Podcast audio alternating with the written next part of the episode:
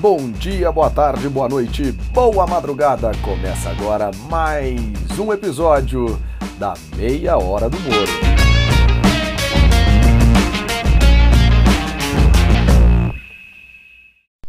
Começando para você, minha amiga ouvinte, meu amigo ouvinte, mais uma meia hora do Moro, sempre um oferecimento de consultoria direta, consultoriadireta.com.br, Travessia Estratégia, Creative Space Coworking, Grow and Appear. Se você quer fazer suas redes sociais, é só mandar uma mensagem para minha grande amiga Carolina Cunha lá no Instagram, Grow and Appear.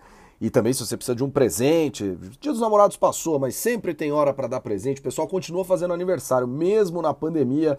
Você pode procurar a Du Semijoias lá em Campinas no Instagram ou então a Fragmento Joias em Brasília também no Instagram. É, deixa eu ver se eu esqueci de alguém aqui nos oferecimentos. Esqueci! Temos que lembrar da Fresh Co. Se você quer fazer seu pedido no iFood ou no Uber Eats, ou então pelo telefone que eu já dei várias vezes aqui no podcast, volte no, no episódio anterior para escutar esse telefone. Brincadeira, Gustavo, depois eu dou o telefone no final. É, e ainda a lavanderia Dona Madá, donamadá.com.br para lavar a sua roupa nestes tempos de pandemia. Eles fazem delivery. E depois sabe o que eu descobri, gente? Que delivery é tanto para ir buscar como para entregar as suas roupas depois de, de lavadas. Então é o delivery na ida e na volta, eu não sei se tem esse termo em português, mas é ele que a gente vai adotar aqui neste podcast. Gente, mais uma vez, muito obrigado pela audiência, muito obrigado por tudo. Eu quero, eu quero dizer que eu recebi um feedback muito legal do último episódio que a gente conversou com a Samanta. É, o pessoal falou muito bem do, do, de tudo que aconteceu, né? De como foi nosso papo. Eu quero até pedir desculpa porque o podcast acabou ficando mais comprido, mas não tem problema. O que importa é que vocês estejam gostando dos podcasts é, tanto da meia hora do Moro tradicional, que sai aí na metade da semana, como da meia hora do Moro especial, Covid-19, em parceria com a Directa Consultoria, que sai mais aos finais de semana, como o nosso Viajaria Cast, que nessa semana falou de Moscou, a capital da Federação Russa, com a minha professora de russo, Helena Anoshina. Anoshina. Ih, meu Deus do céu, agora nem lembro bem como é que faz a pronúncia correta, mas enfim, pessoal, agradecer sempre pela audiência, pelo apoio, por tudo.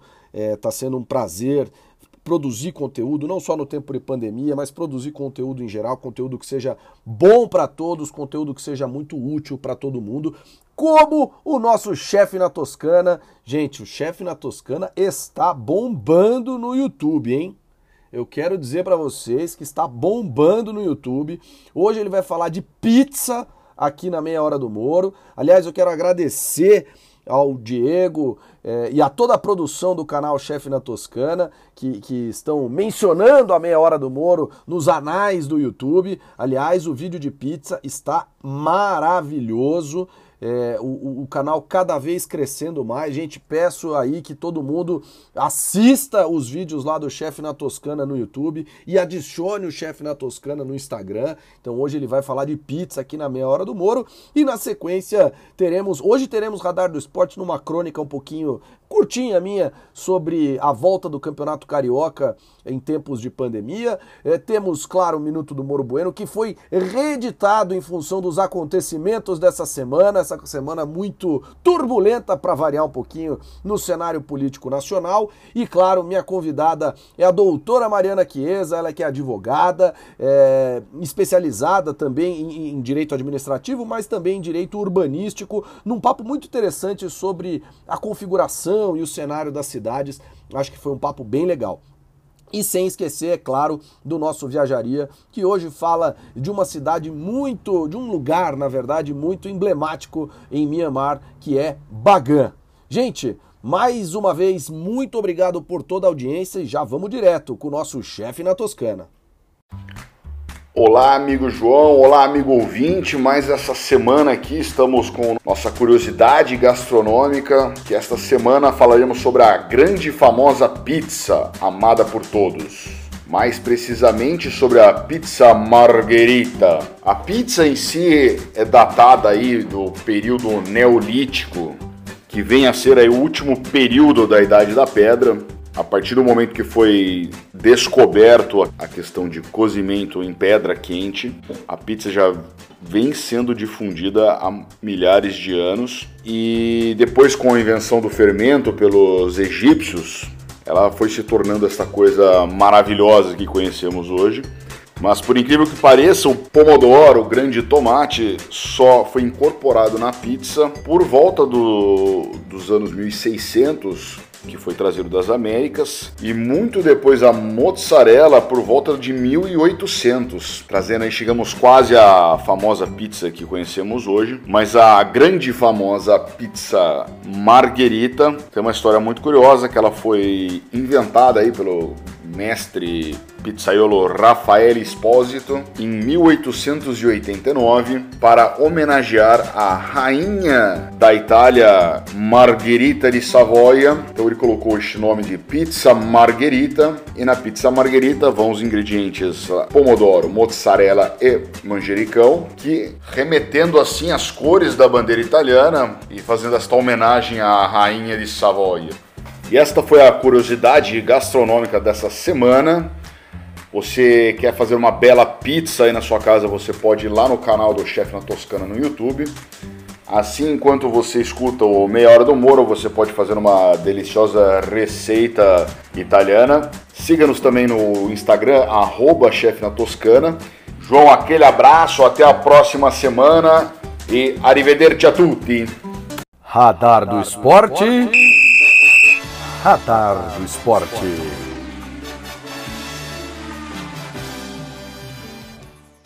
Gente, o Radar do Esporte de hoje trata aí dessa volta do Campeonato Carioca, é, aliada à medida provisória sancionada, sancionada não, né, editada pelo presidente da República, Jair Bolsonaro, a respeito de te, direitos televisivos né, das equipes. Olha, gente, primeira coisa, eu, eu, João, sou terminantemente contra a volta dos campeonatos estaduais. Eu sei que tem muita gente da economia do futebol, da economia do esporte, que vive disso, mas também sei que os salários dos jogadores e técnicos são estratosféricos e que isso deveria ser utilizado para dividir a conta. É, não adianta na pandemia todo mundo sair perdendo, e para mim é um grande escárnio é, realizar uma partida do Campeonato Carioca no Maracanã ao lado de um hospital de campanha é, no qual, inclusive, no mesmo dia da partida entre Bangu e Flamengo, morreram duas pessoas. O resultado do jogo é totalmente relevante, o resultado do campeonato é totalmente relevante. Acho que cabe a gente tentar resolver essa pandemia o mais rápido possível para sim voltar ao futebol, voltar tudo que está acontecendo.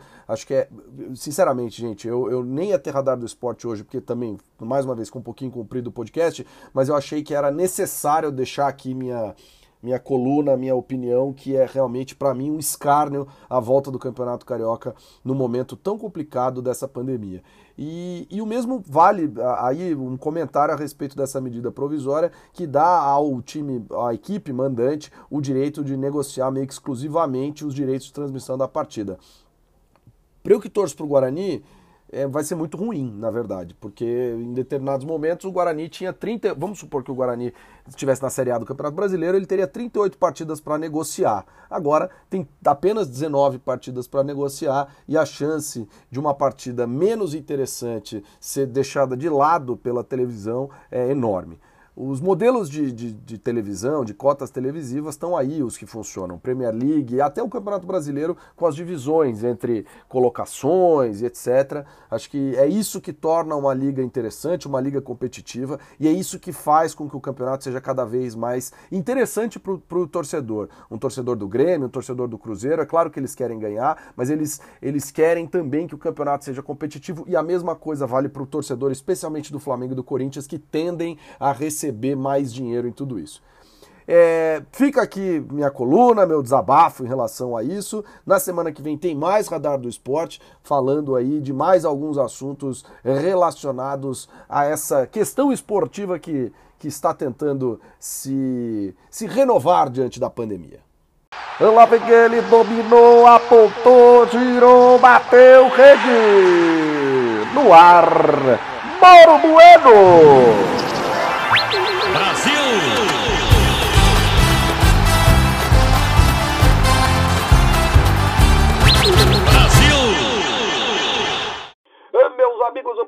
Estava pronto e gravado, inclusive com este minuto do Moro Bueno, mas eu preciso regravar tudo, porque afinal, a política brasileira não dá trégua, meus amigos. No incrível plot twist, Atibaia, a cidade que deixou o presidente Lula de joelhos por causa dos pedalinhos que levavam o nome de seus netos, agora deixa, quem sabe, outros políticos nacionais de joelhos por estar abrigando na casa de um advogado. Alô, ACEP!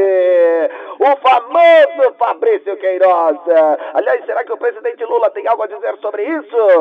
Olha, para falar a verdade, eu não achava que o Queiroz estava lá, nessa cidade de Atibaia, mas, para falar a verdade, também não tinha muito pedalinho. Ah, deixa pra lá, presidente! Deixa pra lá, fica tranquilo, presidente Lula! Ah, Queiroz foi pego lá em, em Atibaia, no interior de São Paulo, já está no Rio de Janeiro. O que será que ele tem pra falar, meu povo? Meu minuto já está acabando, mas não podemos deixar de mencionar né? a saída de Abraham Weintraub no Ministério da Educação. Para onde será que ele vai, meus amigos? E que, para que lugar que ele vai? A verdade essa, ele quer sair do Brasil, mas para onde ir? Se nenhum país está aceitando Brasil, entrada de brasileiros em seus territórios, como ele vai trabalhar no Banco Mundial? Se os Estados Unidos não aceitam brasileiros, já, já fomos para um minuto e meio, que são 50% a mais. A todos uma boa semana e um grande abraço! Brasil! Hoje aqui na Meia Hora do Moro eu converso com a doutora Mariana Chiesa, ela que é advogada, formada pela PUC São Paulo e é vice-presidenta da Comissão Especial de Urbanismo da OAB de São Paulo. É isso mesmo, Mário? O que é essa comissão? Já, conta, já começa contando para a gente isso e obrigado por estar aqui comigo na Meia Hora do Moro. Claro, falo com o maior prazer, mas antes quero agradecer, é um prazer enorme para mim estar aqui contigo e poder conversar um pouquinho sobre esses temas que eu tanto gosto, enfim, tenho me envolvido há tantos anos. Sobre a OAB, né, as comissões. A OAB tem uma dinâmica de estruturar comissões que tenham aí, que promovam o engajamento do advogado em temas que a OAB entende como temas relevantes. Certo. O bacana dessa comissão é, é que ela é a, a primeira vez que ela existe enquanto comissão independente dentro da OAB porque até a gestão passada, a Comissão de Direito Urbanístico, ela era junto com a Comissão de Direito Imobiliário. Então, ela chamava a Comissão de Direito Imobiliário e Urbanístico. Isso uhum. trazia um problema, olhar da Comissão de, Dire... de, Direito Urbanístico para a OAB São Paulo, né? É... Porque o olhar do mercado imobiliário, ele é um olhar voltado para o desenvolvimento de um setor econômico, de, né, promotor de é, habitações, enfim, sim, né, para um, um setor da economia urbana. E o urbanismo é muito mais do que o setor imobiliário. Né? O olhar do direito urbanístico para a cidade é um olhar que tenta identificar quais são os outros setores, quais são os outros interesses que estão postos na cidade, né? aquilo que que pode trazer um benefício que pode, inclusive, conflitar com alguns interesses do setor imobiliário, né? mas que trazem benefícios aí para a população em geral, para as comunidades vulneráveis, enfim. Então, a gente teve a oportunidade de constituir uma comissão e da eu faço, mas que tem uma série de membros incríveis, a gente tem 50 membros, é, muitos autores na área a gente mobilizou é, uma quantidade enorme de juristas e pensadores e atuantes na área do direito urbanístico para compor essa comissão.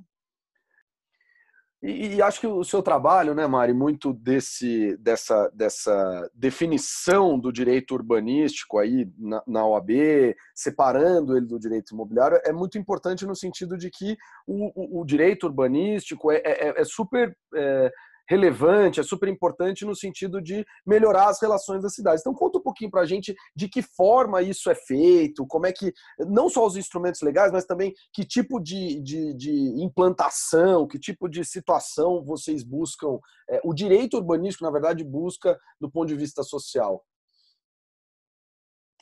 Tá, eu acho que eu acho que a gente tem tem a gente tem um, um rol né, de, de instrumentos e um conjunto de desafios que estão postos e que é, a gente ainda, enquanto sociedade e cidade está aprendendo a lidar, né? Então, é, dos instrumentos que a gente tem do ponto de vista regulatório, tá? a gente tem aquelas leis que são famosas, o plano diretor, as leis de zoneamento, né? Que são, que são na verdade, formas, né? instrumentos para organizar esse desenvolvimento da cidade, desenvolvimento urbano, né?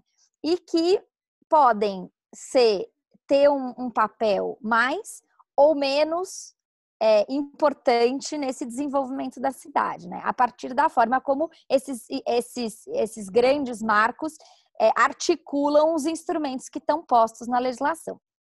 Então, é, a gente parte hoje de uma premissa de que uma parte muito importante desse, dessa produção normativa e regulatória é, envolve um bom diagnóstico, Sim. daquilo que está colocado, né? E um bom diagnóstico pressupõe uma, uma participação popular bastante intensa para identificar com mais clareza quais são os interesses que estão postos, né? É... Então, um dos nossos desafios é a gente está vendo como a democracia está retrocedendo. Imagina o que é, imagina o que é a gente olhar para nesse nosso contexto processos participativos né, e que tenham uma real intenção de identificar os conflitos e tentar harmonizá-los na cidade. Né? É, eu, eu, é... Eu, eu, fico pensando, Mari, que na verdade a cidade elas são criadas para a gente ter as coisas mais próximas, né? elas foram criadas para isso, para a gente ter as coisas mais próximas, para facilitar a locomoção. Gosto até de citar o exemplo quando eu e Mariana dividimos escritório algum tempo atrás e, gente, e, e, o escritório era muito próximo da minha casa. Então, só que engraçado, quando eu, eu tinha um, um, outro trabalho, eu não levava isso em consideração para mudar para lá. Santa burrice a minha. A primeira coisa que eu tinha que ter levado em consideração era o quão perto da minha casa o escritório era, porque assim minha qualidade de vida subiu muito.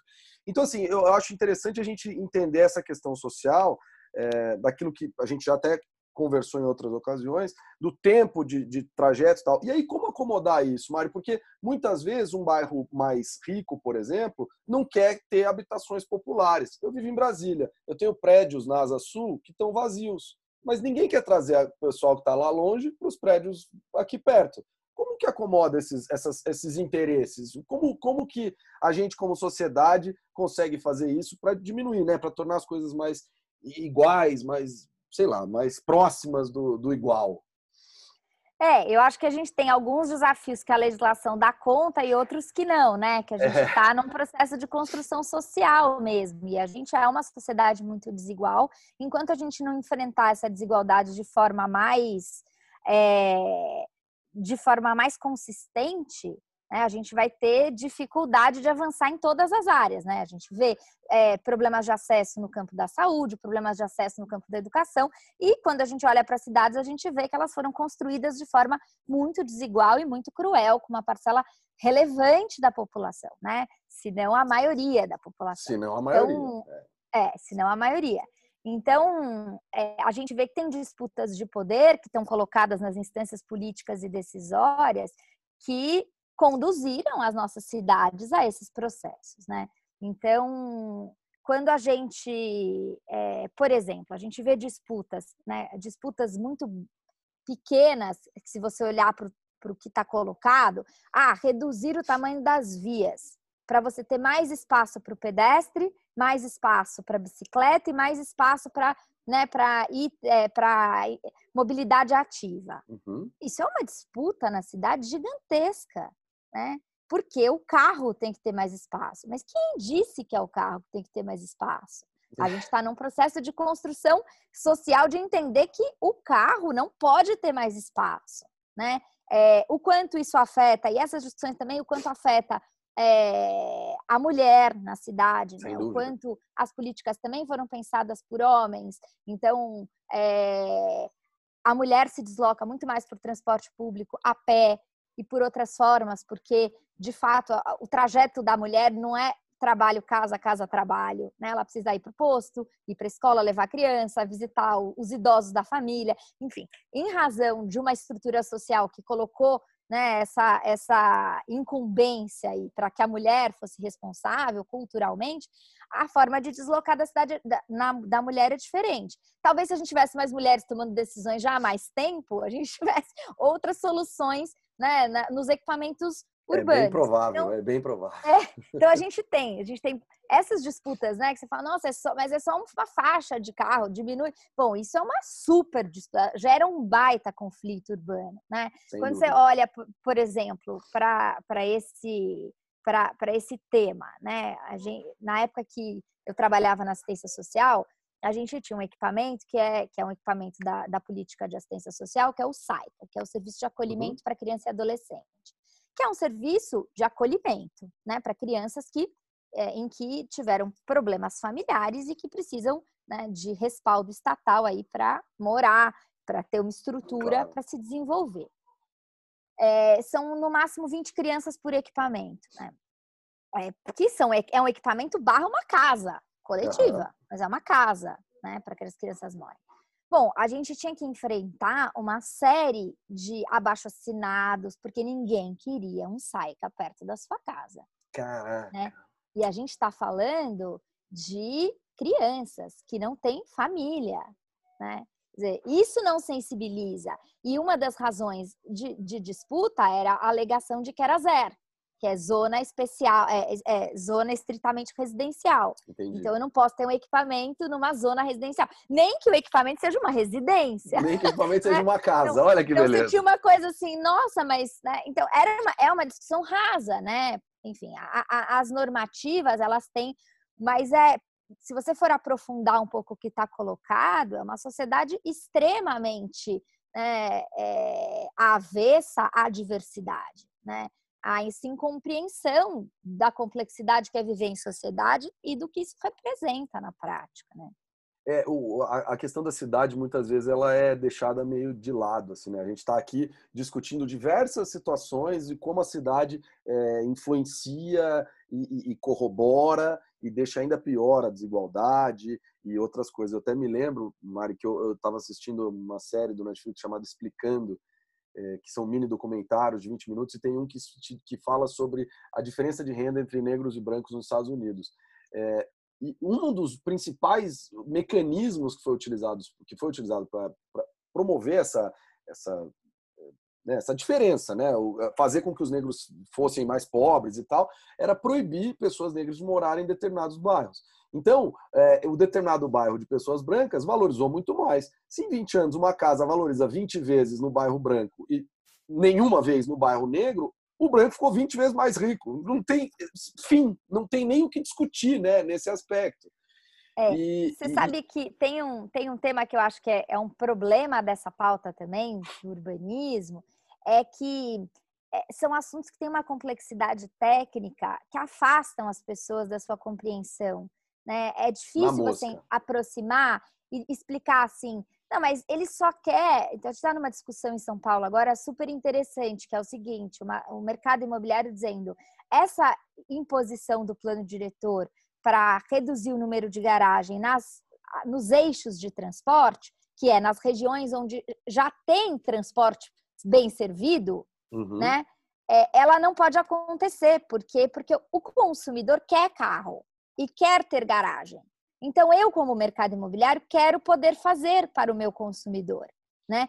E por outro lado, tem um plano diretor dizendo, mas neste lugar você não vai poder fazer, porque aqui tem uma estrutura de transporte. Então você vai construir este empreendimento em outros lugares. Você vai levar o seu consumidor a ocupar outras áreas da cidade. Né? Enfim, então você tem uma disputa que parece que é simples, que é garagem, mas se você for olhar o impacto da garagem no longo prazo, a quantidade Nossa. de espaço ocioso na cidade, em razão da, do, da, do número de garagens que a gente tem, é, se você projetar isso para os próximos cinco anos, do ponto de vista da cidade, isso é insustentável. É. Né? Mas se você for olhar só do ponto de vista do mercado, pode ser de fato super importante ter essas garagens para eu vender o empreendimento mês que vem.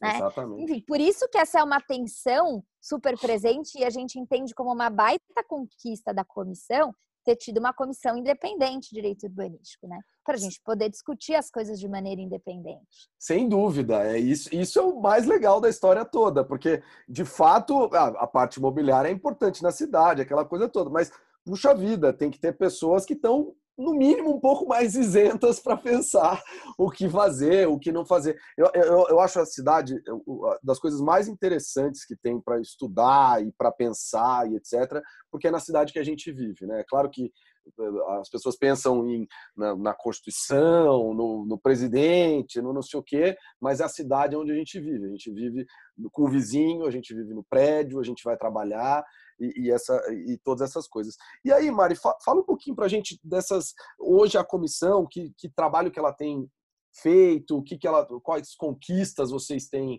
vislumbrado ou estão buscando ou já fizeram? Como é que está esse, esse trabalho, essa busca aí é, pelo, pelo, por um social melhor dentro da cidade? A gente tá, a gente ainda é muito jovem, né? A sim, gente acabou sim, sim. de fazer um ano de, de comissão. É, mas a gente tem, a gente tem algumas conquistas.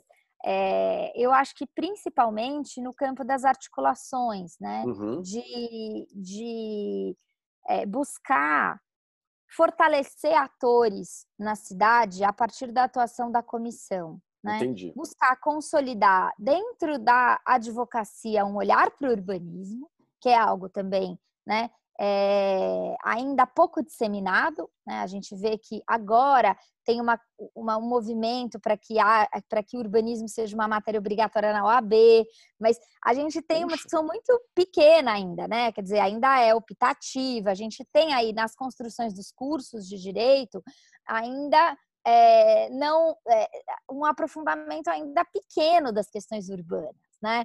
acho que alguns professores até abordam, né? Ah, o Estatuto da Cidade, alguns vão lá para o Estatuto da Metrópole, que é um pouco mais recente, mas a gente não tem, de fato, um engajamento das universidades com esse tema, em geral, né? Claro que a gente tem professores muito apaixonados e que fazem.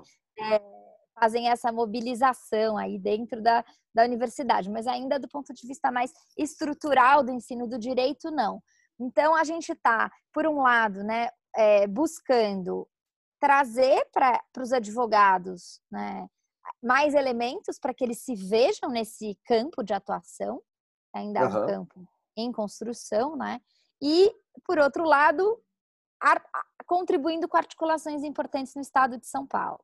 Bacana. Então, a gente tem articulações envolvendo planos diretores. Agora a gente tem um tema que está super né, na ordem do dia, que é o tema das participações populares para alteração das Sim. leis no, no momento da pandemia, né? Que tem muito governo querendo passar por conta da, é, da possibilidade de fazer audiência virtual. Por causa da imprensa não olhar, né? A gente até viu na reunião presidencial é o pessoal mesmo? falando isso. É a hora é. de passar a boiada. Isso, isso tá? é muito curioso, sabe? A gente estava a gente comentando isso esses dias até que teve reunião da comissão, o quanto é, a gente vê que as normas urbanísticas estão dentro dessa boiada de forma muito intensa porque a gente observa assim um, uma quantidade de normativas né, é, gigantescas passando assim como se como se não te trouxesse um impacto super relevante e com sempre aquele mantra de reativação do mercado, sabe assim? Ah, o mercado foi é. destruído, então a gente reativa o mercado fazendo isso, isso,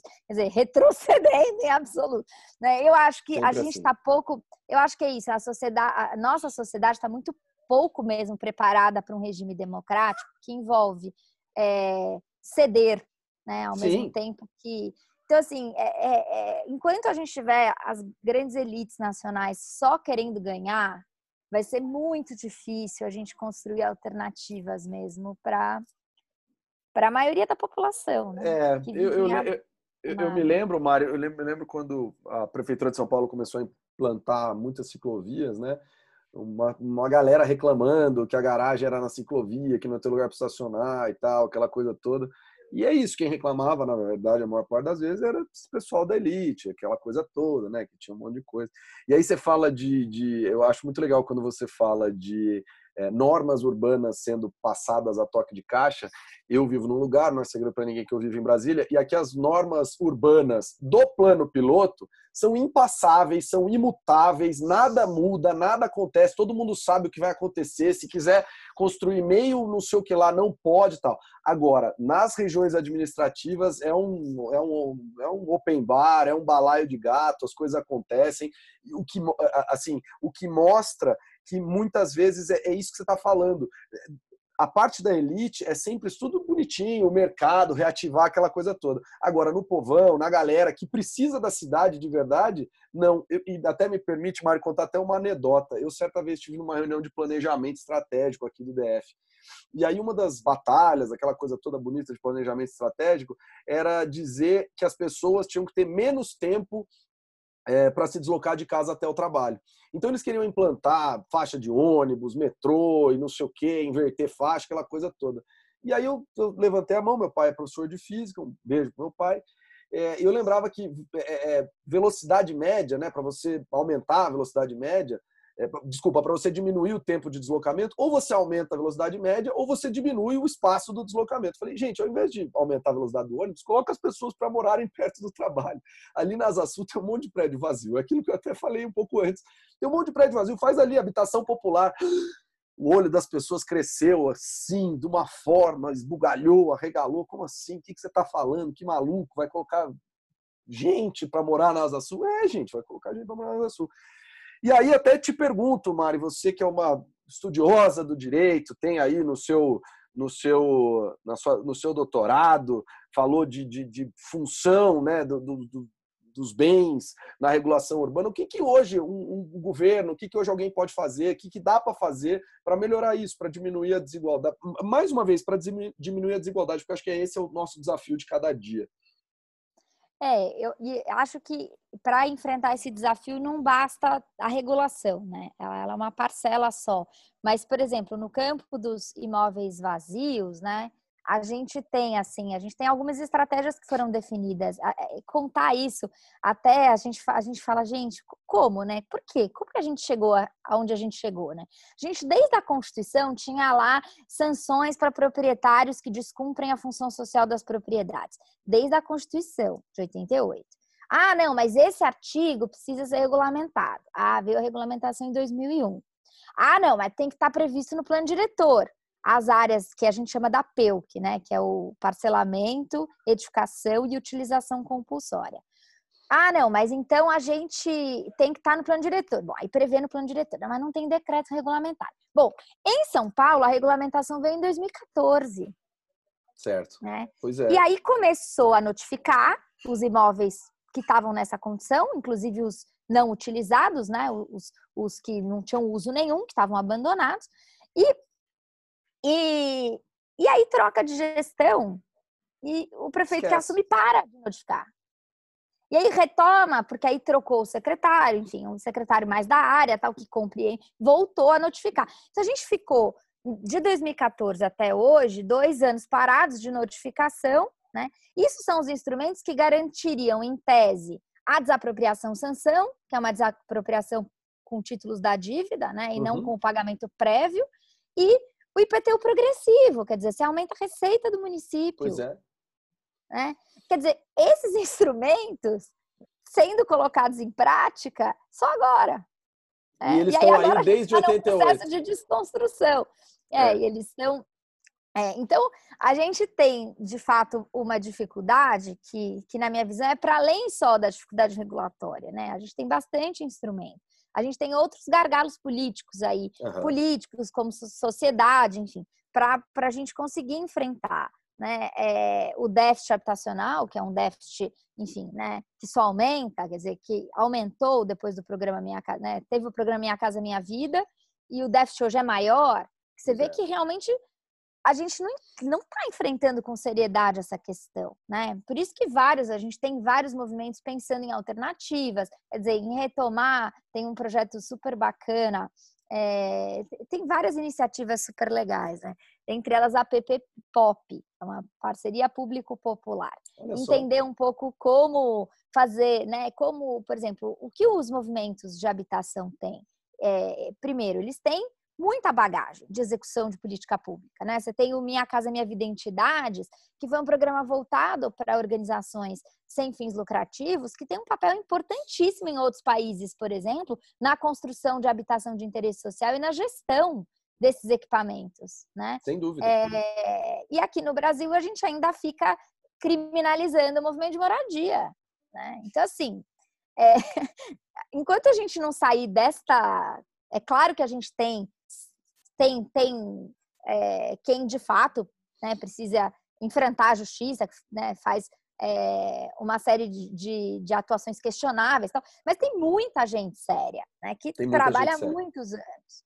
E aí você coloca todo mundo nesse mesmo barco e, e, não reconhece o trabalho que o MSPC faz no centro da cidade de São Paulo há, há décadas. Né? É. E como um, um, um, movimento que faz a gestão de, de, imóveis abandonados pelo poder público, que não tem utilidade nenhuma.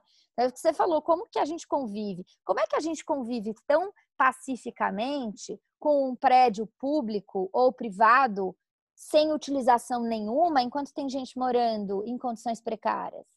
É como é. que a gente, enquanto cidadão, passa todo dia em frente a esses prédios e, e fala, nossa, né? Teve um movimento, agora eu não sei nem dizer qual é, mas que bichava assim, este imóvel é não cumpre a sua função social em São Paulo, começou a aparecer, tá?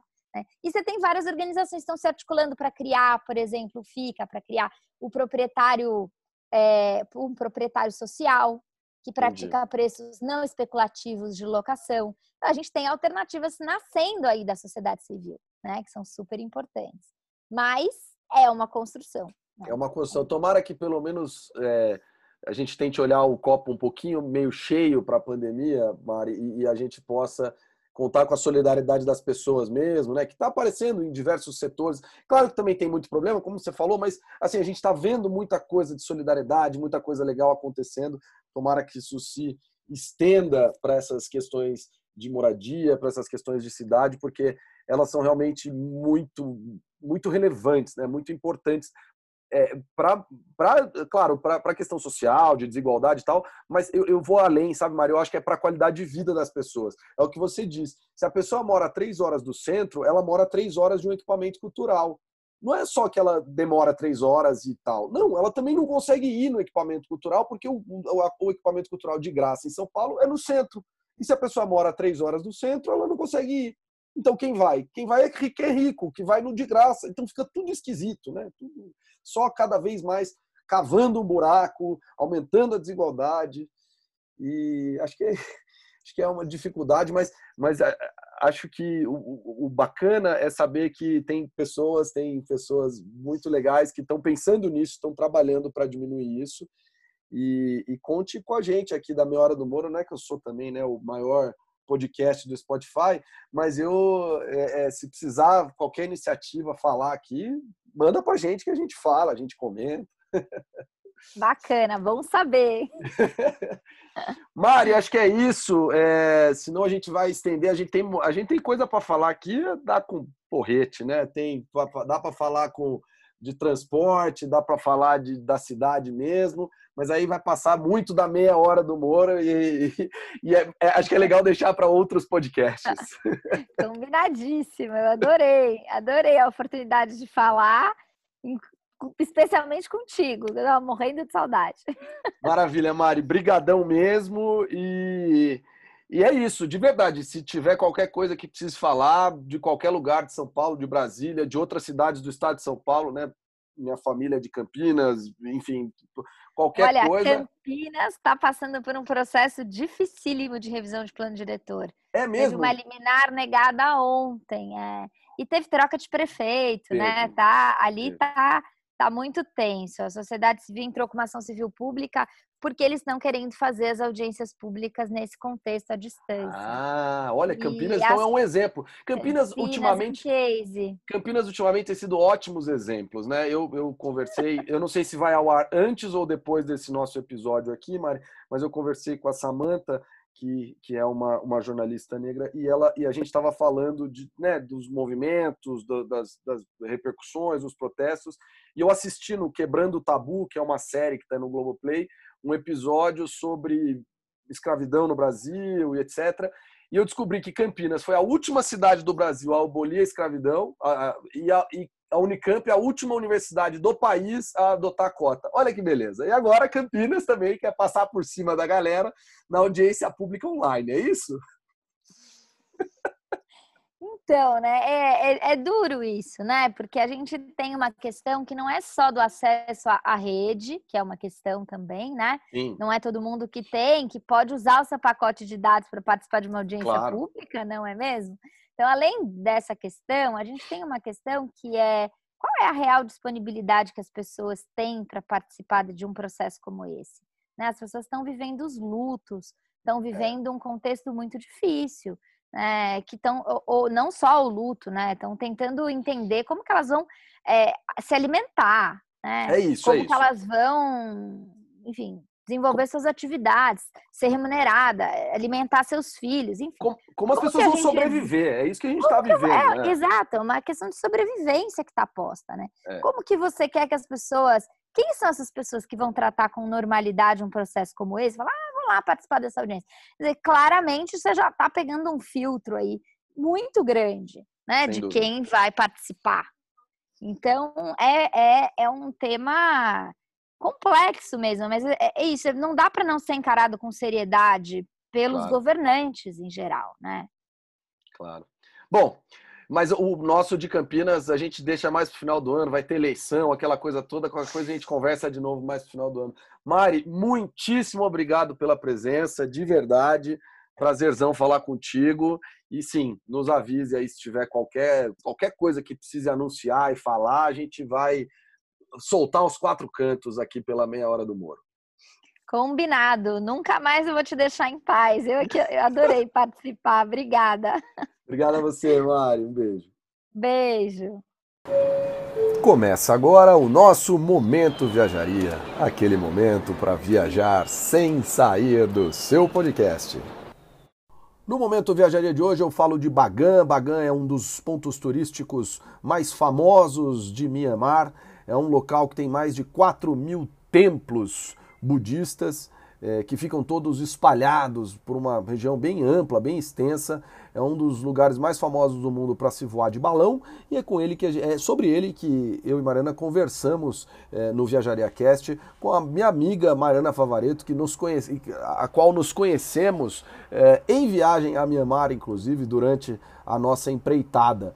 É, passamos, na verdade, por Bagan juntos, então compartilhamos experiências com vocês no Viajaria Cast. Lembrando sempre que ele vai, ele estará é, as, no começo da semana disponível e também o arroba Viajaria no Instagram e o nosso canal Viajaria no YouTube que está voltando já já com o Viajaria Destinos, trazendo sempre esses destinos que a gente fala aqui no Momento Viajaria. Espero você lá, pessoal!